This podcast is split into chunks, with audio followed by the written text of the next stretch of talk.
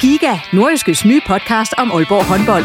Vil du helt tæt på, hvad der sker i Danmarks største håndboldklub? Vi kommer selvfølgelig til at, til at gå all in. Så lyt til Giga, podcasten om Aalborg håndbold. Det går ondt på et hold som Aalborg, når man ikke leverer det, man gerne vil. Der sætter vi hver uge fokus på de vigtigste historier og største profiler. Dejligt at se, at han er den øh, afgørende faktor, som vi ved, han er. Lyt til Giga, der hvor du finder dine podcasts.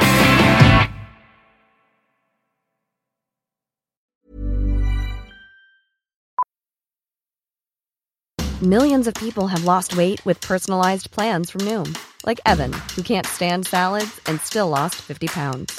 Salads, generally, for most people, are the easy button, right?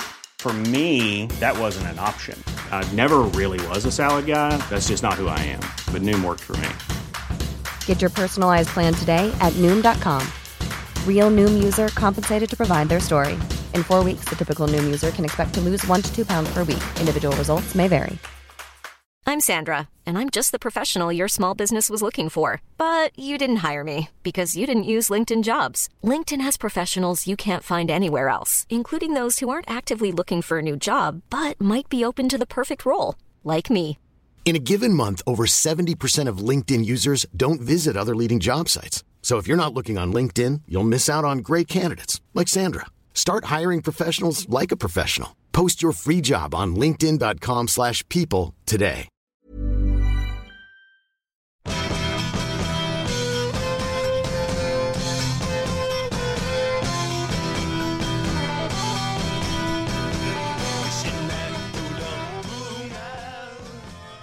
4. juli 1995 er der fest i den vestlige yderkant af Aalborgs centrum.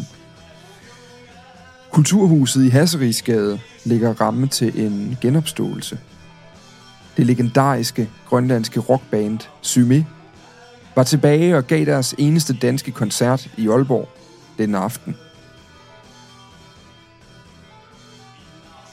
Så der var mange grønlændere i byen. En af dem er Camilla Bianco. Hun er ikke til koncerten, men hun er ude at være en del af festlighederne på flere af byens værtshuse. Det går aftenen med, indtil hun ved totiden forlader den sidste beværtning. Formodentlig fordi hun er på vej hjem. I tiden umiddelbart efter klokken to bliver hun set flere steder i Aalborg. Gående, siddende, i live. Men så er der et hul i tiden, hvor ingen har set eller bemærket hende, indtil et vidne igen spotter Camilla omkring klokken 6 om morgenen. Men denne gang er Camilla Bianco hverken gående eller i live. Camilla Bianco bliver fundet død, liggende ved toilethuset i en park, med halsen skåret over.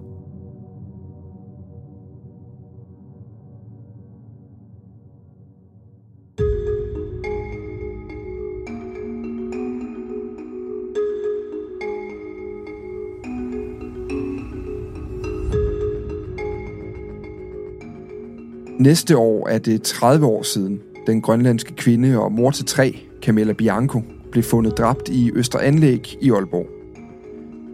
Man har egentlig gode spor.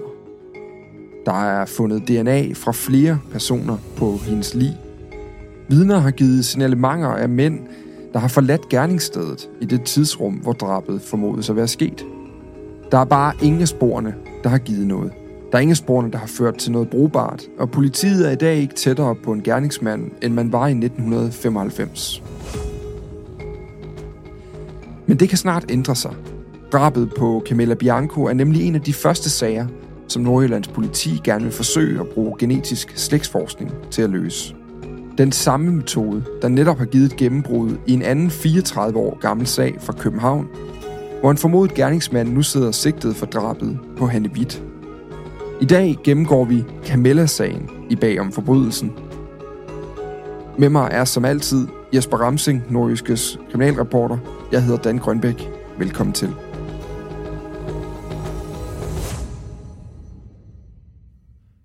Nå, Jesper. Hej med dig. Hej Dan. Det er jo så øh, den her sag, vi øh, faktisk lidt teasede for i øh, sidste afsnit. der jo handlede om øh, genetisk øh, slægtsforskning. Det var, som øh, vores øh, gæst i det afsnit, øh, Mikkel Meyer Andersen, sagde flere gange. Nu bliver det en lille smule teknisk, men, men øh, heldigvis er det sådan med det emne, at hver eneste gang det bliver en lille smule teknisk, så bliver det også meget, meget vigtigt og interessant. Øh, og det er jo fordi, det, det kan potentielt være en banebrydende øh, ny metode, politiet har fået til rådighed der, øh, som vi har set i sagen for København, der jo har fyldt meget de sidste par uger.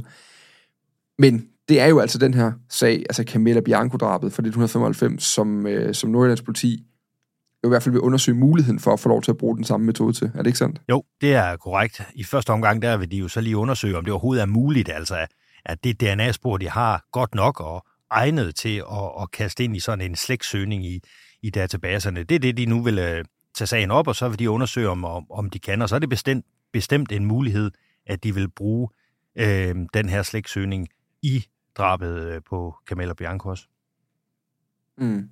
Og vi kommer ind på, hvorfor den passer så godt med den her øh, nye metode til sidst i den her udsendelse, øh, hvor vi lige kigger på det. Men, men jeg synes egentlig først, vi skal snakke om det, vi øh, på nuværende tidspunkt ved om øh, Camilla-sagen, som vi har døbt den, øh, og ikke mindst offeret øh, Camilla Bianco. Mm, Jesper, hvis vi nu starter med offeret, du har jo researchet på den her sag i, i noget tid efterhånden. Altså, hvad, hvad, øh, hvem er øh, Camilla Bianco, eller hvem var Camilla Bianco, og, og hvor meget ved vi egentlig om hendes liv? Jamen, hun er jo en, øh, hun var en, øh, en grønlandsk kvinde. Hun er født og opvokset i, i, øh, i øh, Grønland i sådan en øh, traditionel fangerfamilie. På et tidspunkt så finder hun, øh, så møder hun en dansk mand. Hun bliver også gift med ham, og de får faktisk øh, tre børn, da de er, er øh, flyttet til Danmark. Og her øh, lever hun et liv, hvor hun øh, på et tidspunkt øh, bliver en del af det her værtshusmiljø. Øh, øh, øh, øh, nogle bestemte værtshuse. Dengang var det omkring Østerbro, hvor der øh, hvor grønlænder holdt til på de her øh, værtshuse. Og, øh, og det kostede hende på et tidspunkt også familien. Altså hun bliver simpelthen skilt fra, fra sin, sin danske mand. Hendes tre børn, de bliver boende ved, øh, ved øh, manden, og hun flytter faktisk alene ned til øh, omkring Svendstrup. Hun øh, fortsætter sit liv i værtshusmiljøet. Hun er bistandsklient øh, øh, og lever, lever faktisk sit, sit liv på, på værtshusene på det tidspunkt, hvor drabet sker. Okay. Så det er på en eller anden måde også en, en historielinje om sådan lidt en, en derot. Ja, hendes liv, det, øh, det, det kan man vist godt sige, øh, uden at fornærme nogen, at, at det, tog, øh, øh, det, det tog en forkert drejning på et tidspunkt, efter hun øh, kom til, var kommet til Danmark og havde etableret familie. Ja. Og så kommer vi jo til, altså hun er i det her værtshusmiljø på det her tidspunkt. Hun er, som du sagde, hun er bistandsklient. Hun lever, øh, hun lever af en kontanthjælp, eller det der vil en kontanthjælp i dag. Øh, hvad er det så, der sker den her dag? Nu nævner jeg jo i starten, at det det var egentlig en, det var en dag, hvor der på en eller anden måde var en særlig begivenhed, særligt det grønlandske miljø i Aalborg, som jo er, øh, er stort. Altså, der er en, en, en, en øh, stor øh, gruppe af grønlandske, øh, eller folk med grønlandsk oprindelse, som bor i, i, i, i Aalborg. Mm. Og der var jo som sagt det her band Symé, der mm. spiller i uh, huset Hasrigsgade den her aften. Øhm, men hvis vi prøver at kigge på dagen, altså hvad, hvad, hvad, hvad er det for en aften, vi, vi kigger på der? Jamen for Camilla tror jeg, det var en, en aften, som så mange andre. Altså hun, øh, hun havde været på, på to øh, værtshuse på Østerbro.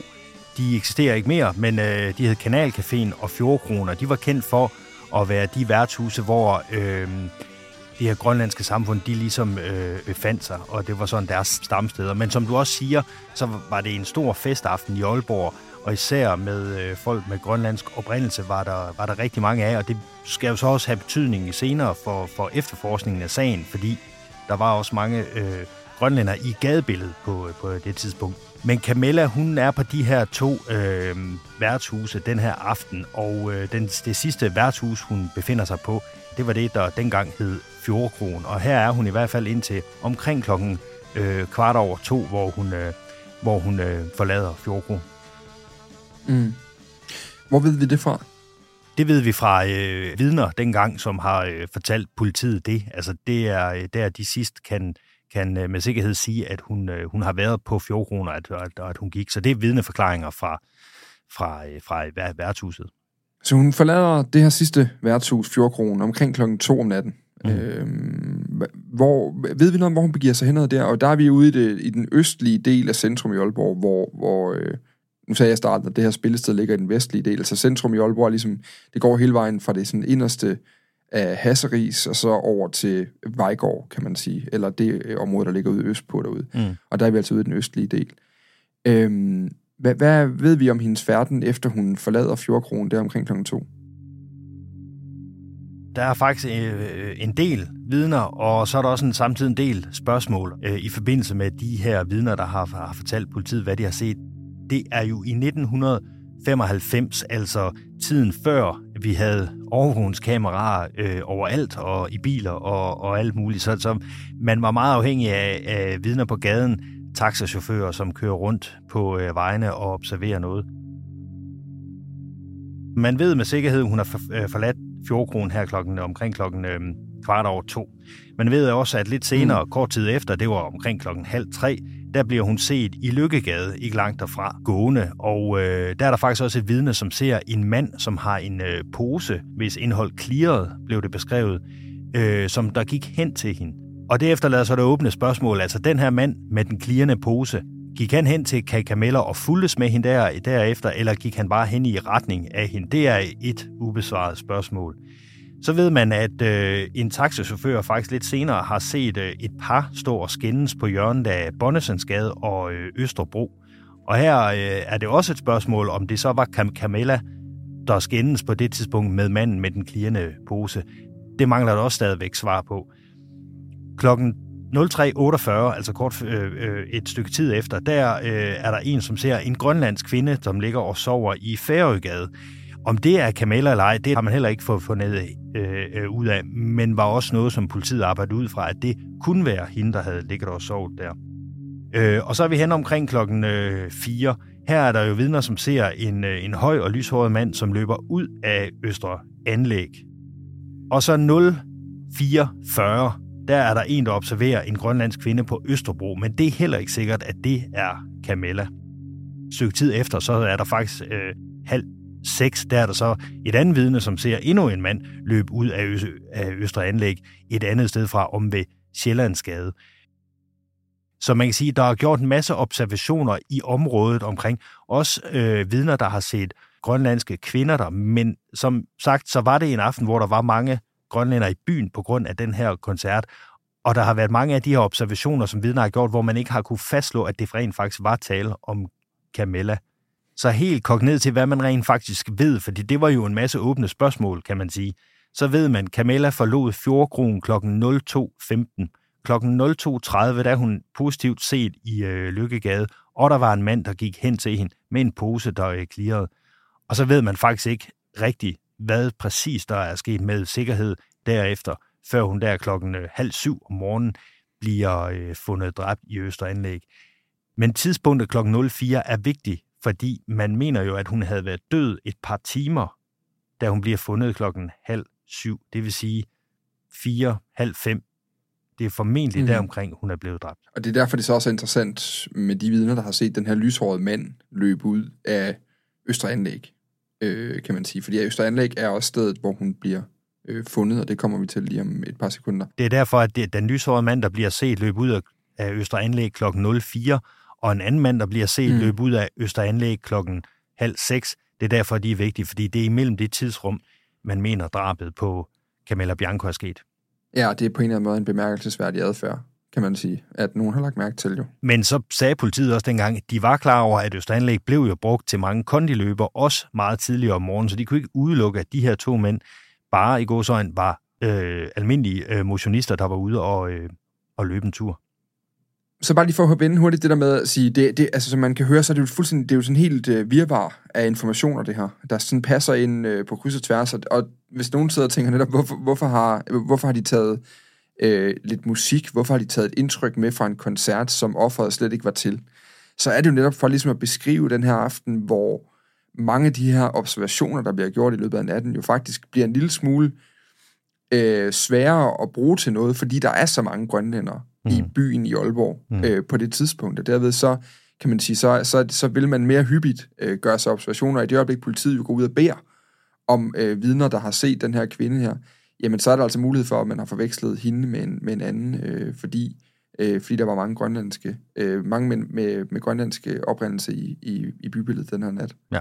Men vi er jo kommet til der, hvor øh, hun er altså blevet set i hvert fald helt positivt klokken 02.30, og så måske et par gange efterfølgende der. Øhm, og, og så klokken, som du var inde på, med, øh, kort efter klokken 6 eller omkring klokken halv syv, er der så en, der gør et uhyggeligt fund i Østeranlæg. Øh, og jeg kan starte med at sige, altså Østeranlæg er jo sådan et, det er et parkområde, det er et, et grønt anlæg i Aalborg, som sådan er centreret omkring en stor sø. Så er der et øh, større øh, sådan et græsplæneområde ved siden af, hvor man kan øh, dyrke sport. Men, men det er sådan et sted, hvor der er mange buske, der er mange træer. Det er ikke sådan et sted, hvor du kan stå på den ene side af parken og kigge igennem den over på den anden side. Altså det er et, øh, et område, der sådan er... Øh, der er mange gemmesteder, vil jeg sige, øh, på den måde. Og så er der altså det her toilethus, der ligger sådan i midten af den. Hvem er det, der gør øh, fundet den her morgen, og, og hvad er det, øh, vedkommende finder inde i Østeranlæg?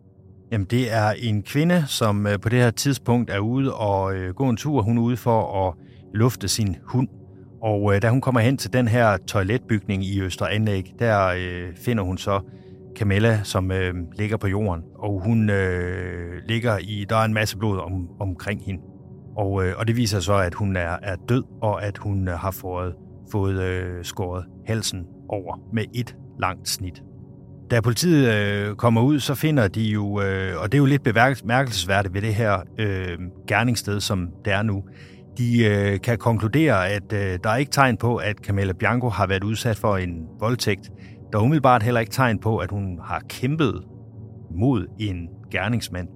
Hendes taske, den ligger ved siden af hende med indholdet sådan øh, lidt spredt ud, og ifølge politiet, så ser det ikke umiddelbart ud til, at der mangler noget fra tasken, så de udelukker egentlig også, at det, det formentlig kan være et røveri, det her. Så finder de faktisk øh, tre ikke færdigdrukket øl og et øh, pornoblad i, øh, i nærheden af Camilla Biancos lig. Især de tre øh, halvdrukkede øl hæfter politiet sig ved, fordi det kan indikere, at øh, Camilla Bianco måske og nogle andre har siddet og drukket, og de har så af en eller anden grund i hvert fald ikke haft tid til eller lyst til at, øh, at drikke den her øl øh, færdig. Og øh, Camilla Bianco, hun ligger øh, øh, fuldt påklædt i sit tøj. Hun har en rød bluse, en grå langærmet skjorte og nogle lange sorte stramt siddende gamasjer på. Øh, så en hvide sokker og mørke lærredsko øh, på. Og så i højre øre, så havde hun sådan en, en ørering med farvede perler og et løst hængende øh, fjer. Øh, nu er du lidt på, at der er tre ølflasker. Men, men hvad finder man ellers af spor?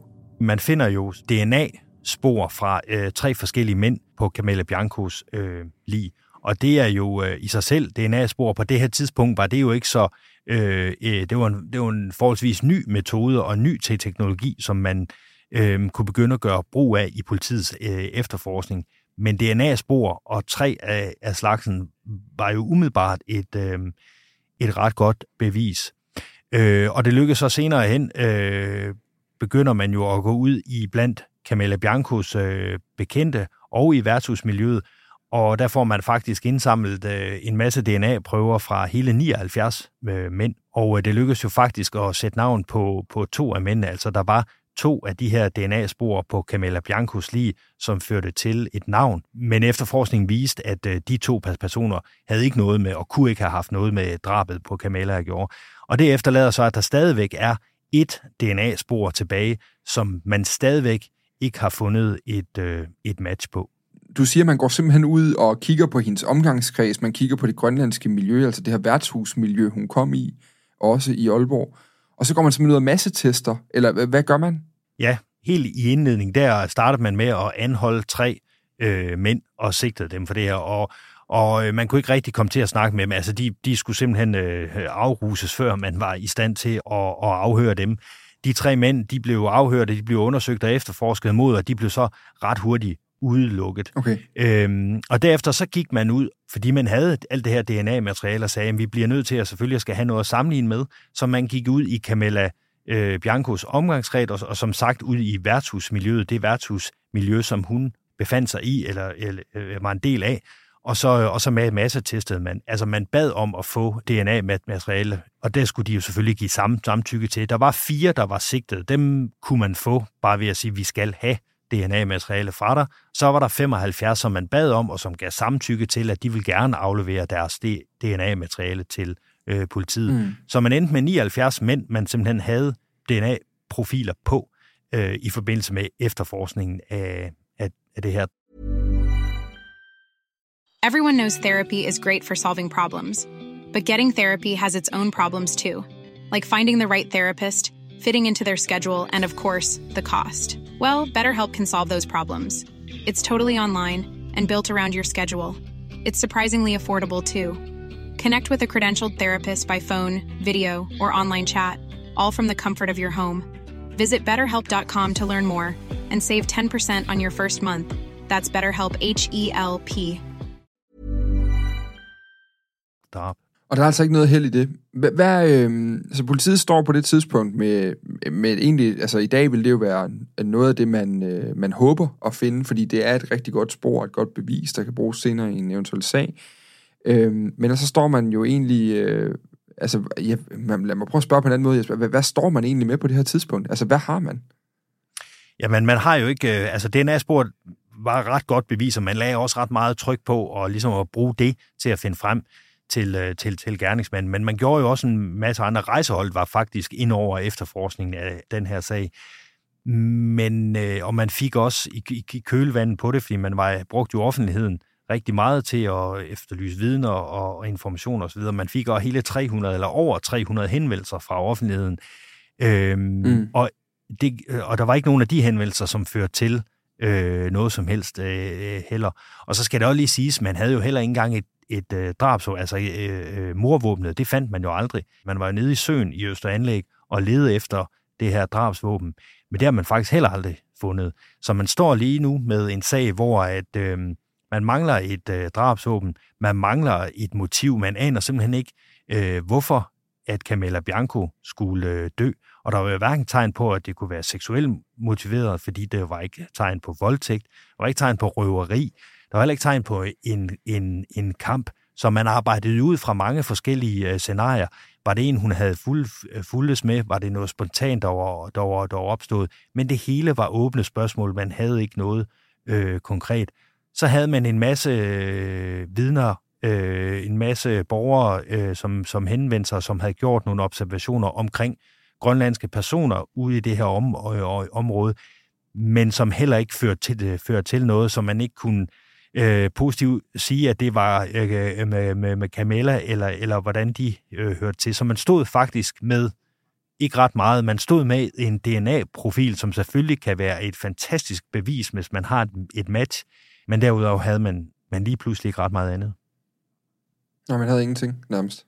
Nej, og motivet især er jo vigtigt i en, øh, ja. en, en drabsag. Det, er, det er ret vigtigt. Altså, er der nogen, som ønsker hende død? Øh, kunne, det have været et røveri, eller en voldtægt, eller et skænderi, eller, eller no, nogen i omgangskredsen, eller et eller andet. Øh, men der var ikke rigtig noget, som tydede på noget, og hun var blevet dræbt med det her øh, en lang snit til, øh, til, til, til, til, til, til halsen, og det virker jo meget, øh, ja, det virker jo meget kynisk også, øh, den måde og øh, mm at, slå, at, slå, at, slå, at slå ihjel på. Så politiet, øh, øh, øh, det var en efterforskning, der lige pludselig blev meget svært, fordi man, man, man, man hverken havde øh, nogle helt klokkeklare, brugbare vidneobservationer, man havde ikke et DNA-match, man havde ikke et drabsvåben, og man havde simpelthen ingen idé om, hvad øh, motivet øh, kunne være. Kun øh, nogle teser. Men man har altså ringet efter rejseholdet. De er kommet til Aalborg for at hjælpe. Man har været ude og øh, lave øh, DNA-test på 75 mennesker, ud over 75 mænd, ud over de fire, som man har sigtet, og må, senere må, må løslade igen, eller øh, øh hvad kan man sige, fritage for sigtelsen. Og hvad så? Altså, hvad, hvad gør man så derfra som politi i 1995 og i de år der? Altså, hvad, hvad er det, man forsøger derfra? I hvilken retning kan man efterforske? Jamen, en drabsag bliver jo aldrig nogensinde for, øh, for, forældet, selvom man løber hen i en blindgyder, der ikke rigtig er mere for politiets efterforskere at gribe i, så bliver den jo aldrig for gammel, og man kan altid tage den op, når man får et nyt spor, en ny henvendelse eller et eller, et eller andet. Og øh, på et tidspunkt øh, løber de jo tør for ting at undersøge helt konkret, men, men altså i løbet af årene har der jo været øh, henvendelser øh, til politiet, som har gjort, at de har taget den op igen og undersøgt de tip, de nu har, har fået for at se, om, om det kunne føre dem tættere på en gerningsmand.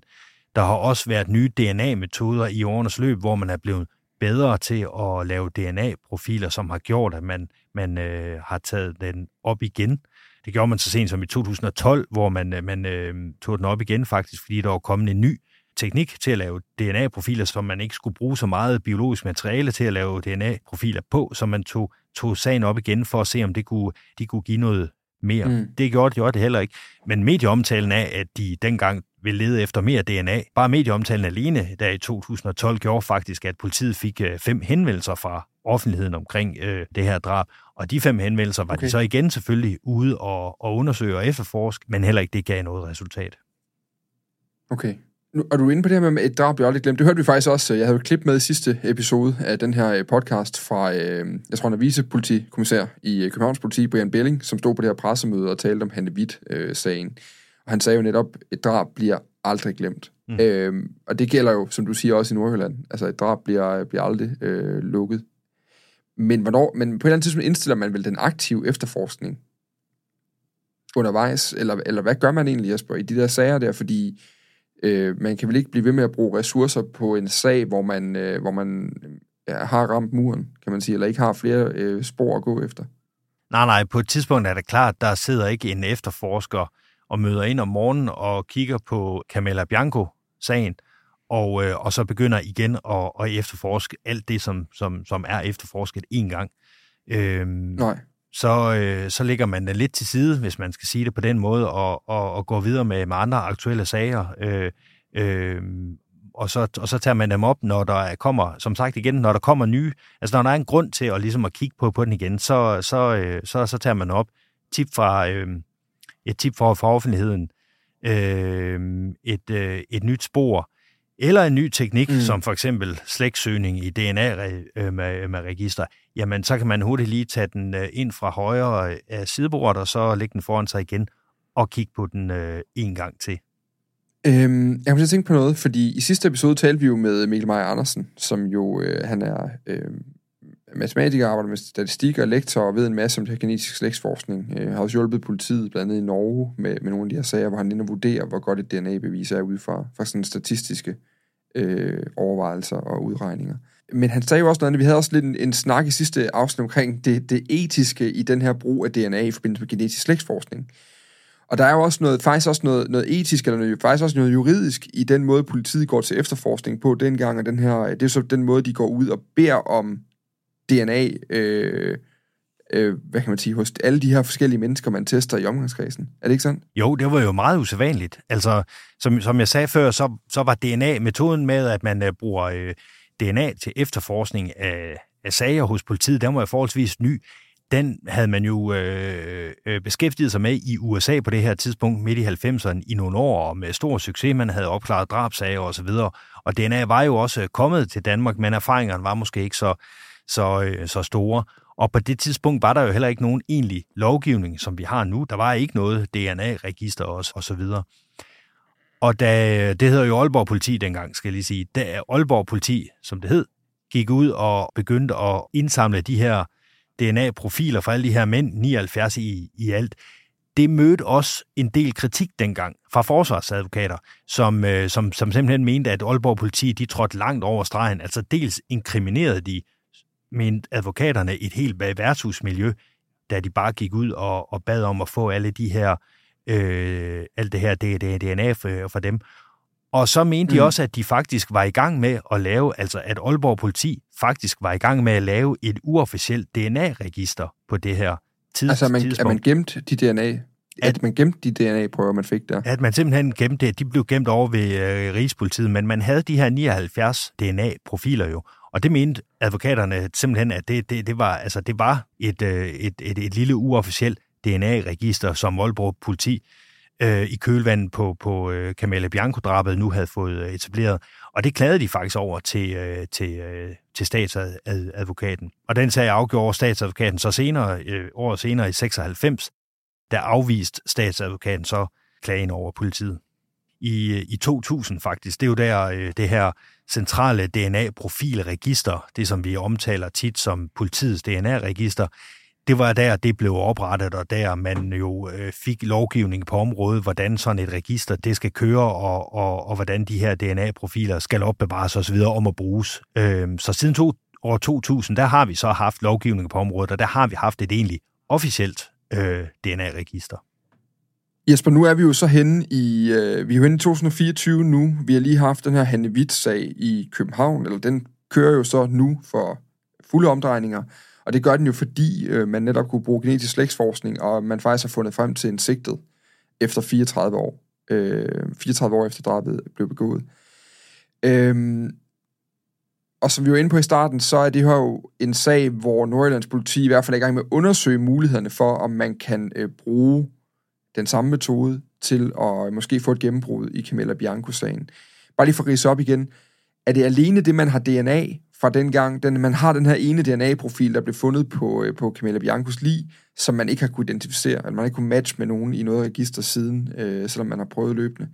Øh, er det alene bare det, at man har det, der gør, at den er velegnet? Ja, øh, det er jo klart. Det er jo DNA, det, øh, den, den, den sag fra København handler jo om øh, en ny måde at, at, at bruge DNA-profiler øh, på i efterforskningsøje med, altså en måde at finde frem til mulige gerningsmænd på.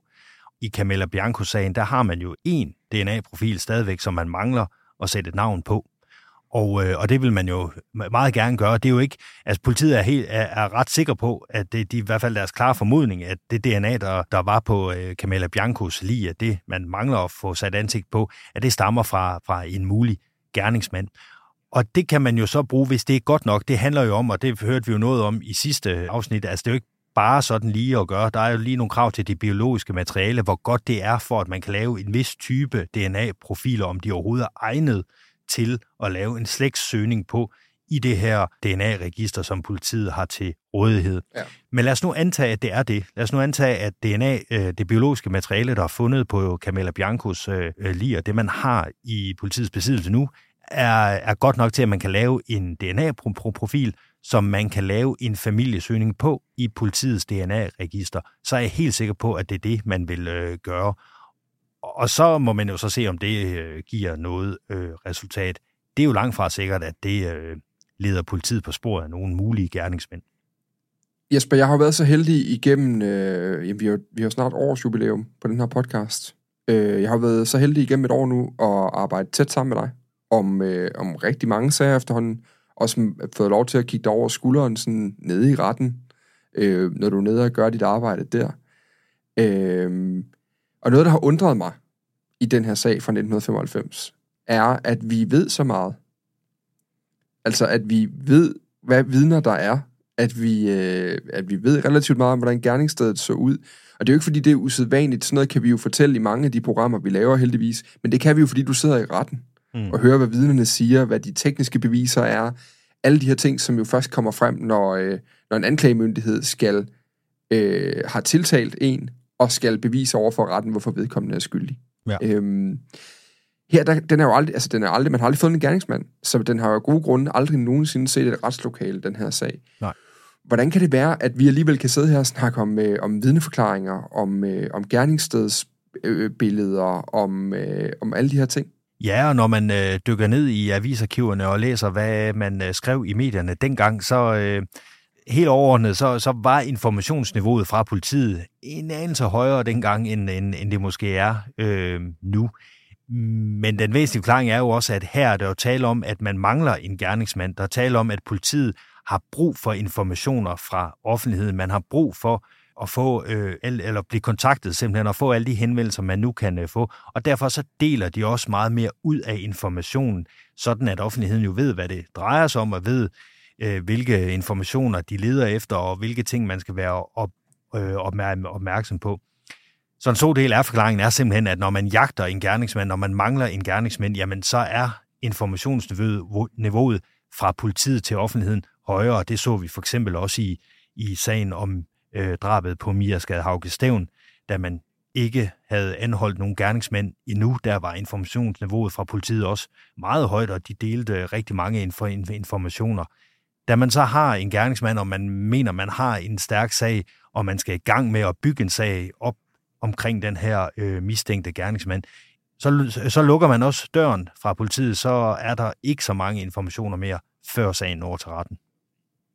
Okay, så det er, det er fordi politiet har haft brug for offentligheden, øh, særligt dengang lige omkring 95 og 96, at vi ved så relativt meget om, hvad de har spor. Ja, og det, ja, det havde is- især der, men også i årene efter, altså de har jo, øh, og det har de jo ja. sådan set øh, stadigvæk, hvis der sidder nogen derude, der, der, der, der ved noget ret konkret, så er jeg helt sikker på, at Nordlands politi meget gerne vil, vil høre om det.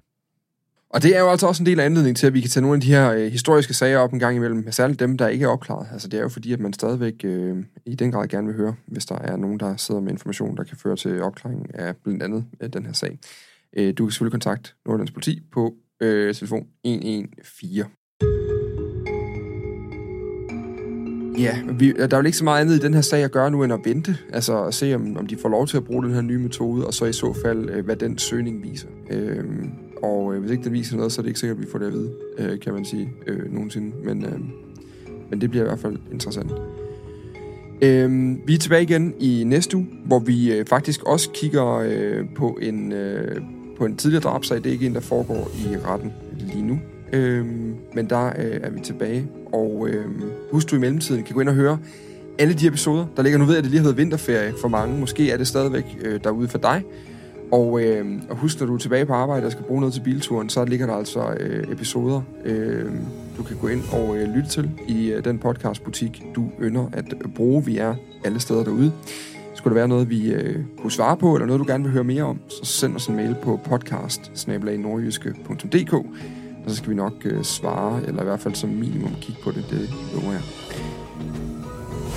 Jesper, vi øh, tales ved om en uges tid. Det gør vi, Dan. Og øh, til øh, jer, kan lytter, så øh, lyttes vi ved. Han en øh, rigtig god dag.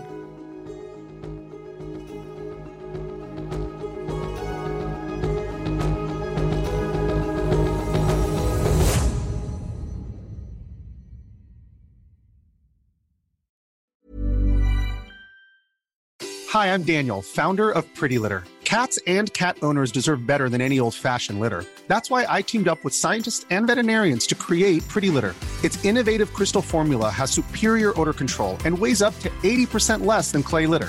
Pretty Litter even monitors health by changing colors to help detect early signs of potential illness. It's the world's smartest kitty litter. Go to prettylitter.com and use code ACAST for 20% off your first order and a free cat toy. Terms and conditions apply. See site for details. Even when we're on a budget, we still deserve nice things. Quince is a place to scoop up stunning high end goods for 50 to 80% less than similar brands. They have buttery soft cashmere sweaters starting at $50, luxurious Italian leather bags, and so much more. Plus, Quince only works with factories that use safe, ethical, and responsible manufacturing. Get the high-end goods you'll love without the high price tag with Quince. Go to quince.com/style for free shipping and 365-day returns.